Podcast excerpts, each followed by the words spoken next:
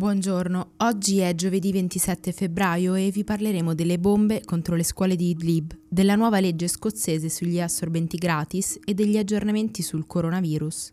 Questa è la nostra visione del mondo in 4 minuti.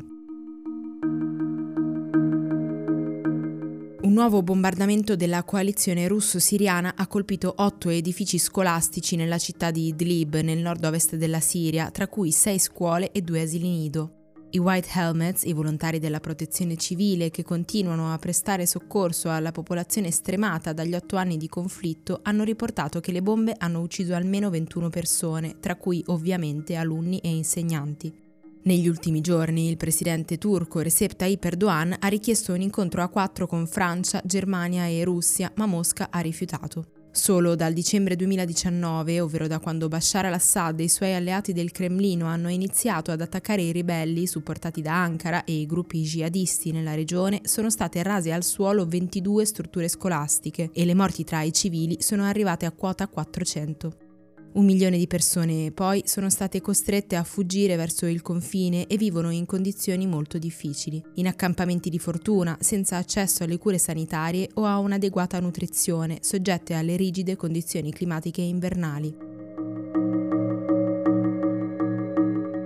Da ieri la Scozia è un passo più vicina a diventare il primo paese al mondo a rendere gratis gli assorbenti. Il Period Products Bill, proposto dalla laburista Monica Lennon, è stato approvato con solo 9 voti contrari e un astenuto e ora dovrà affrontare solo un ultimo passaggio prima dell'ok finale. La misura prevede che assorbenti e altri prodotti per l'igiene femminile vengano distribuiti gratuitamente in farmacie e altri luoghi di aggregazione giovanili e richiederà una spesa di circa 30 milioni di euro l'anno per le casse dello Stato.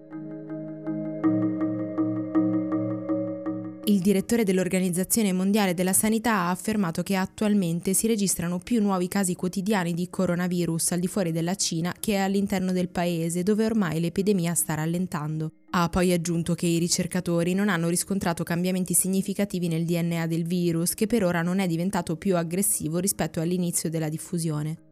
Intanto, mentre in Europa aumenta il livello di allarme, l'Italia continua a fronteggiare la crisi. La regione Lombardia ha deciso però di allentare la stretta sui bar. Potranno restare aperti anche dopo le 18 purché il servizio venga gestito al tavolo e non direttamente al bancone per evitare assembramenti.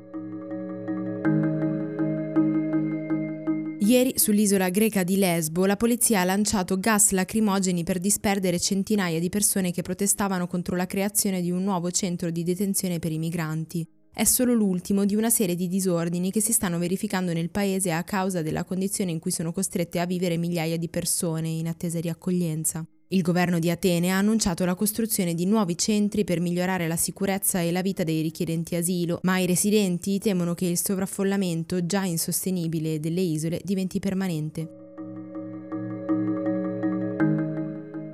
In vista delle prossime elezioni di maggio, nella città di Bujumbura, nell'area del Burundi al confine col Congo, si stanno verificando violenti scontri tra polizia, ribelli e opposizioni.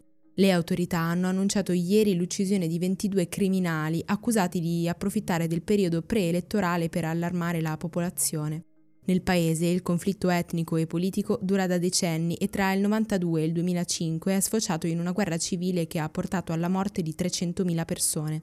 Il governo in carica è accusato di continue violazioni dei diritti umani e negli ultimi giorni il National Council for Liberty, il principale partito dell'opposizione, ha denunciato un'ondata di arresti arbitrari. Per oggi è tutto. Da Antonella Serrecchia e da Rosa Uliassi, a domani.